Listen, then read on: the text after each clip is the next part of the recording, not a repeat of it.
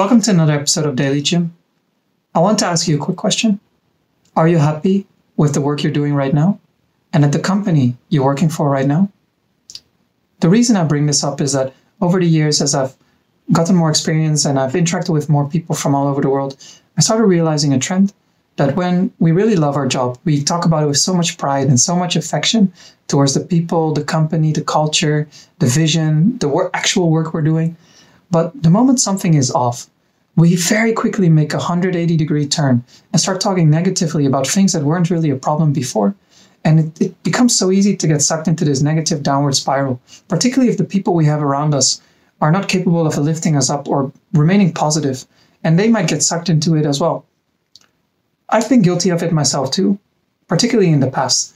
But as I started noticing this more and more within myself and with others around me, I, I realized that in order to change the situation, in order to change this feeling, it's in the end a choice that you or I have to make. And sure enough, yesterday I made a video about, from a company's point of view or manager's point of view, how to manage and motivate people. But I feel ultimately it was, it is or was your choice to join that company or to do that work. But at the same time, it is or was your or my choice to stay with that company. And when I think about how, what can we do to change it, I always think about what is it that I want in life? What is it that I want to do in life? What is it I want to get out of life?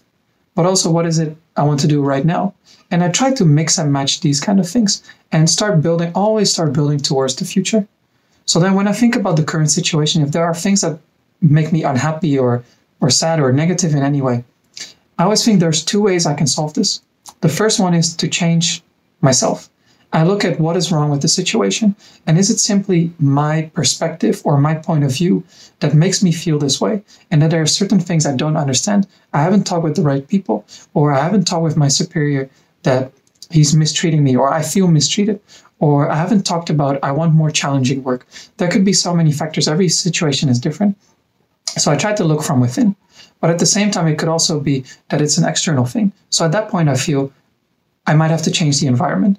The environment, of course, can be done in two ways. Either the environment you're in right now, you try to change it, and usually that means communicating with certain people, but you will find that those people get interactions from so many different angles and news and input from so many different angles that just your talk with them has a possibility to change or adapt them, but at the same time, it could not have so much effect.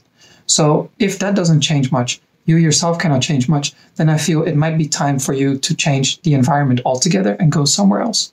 This doesn't only apply to on a professional level, but also on a personal level. Are the people around you the ones that help lift you up, that help engage you, that when you're down, they pick you up, or when you're feeling really happy and excited, they try to push you and stimulate you as much as possible? Or are they the opposite and they try to hold you back or drag you down? That's a choice you have to make in your own life as well. There's a really wonderful quote from Warren Buffett, one of world's most famous investors, that I'll leave in the comments below that talks about a similar topic. I feel it does it more justice in the written word, so I'll leave it there. That's all I have to say for today's video. If there's anything you'd like to talk about or or some experience you have like that, do send me a message or leave a comment. I'd love to talk about this more or help you out in any way if I can. I'll be back with another video on Monday. Have a nice day, everybody, and have a nice weekend.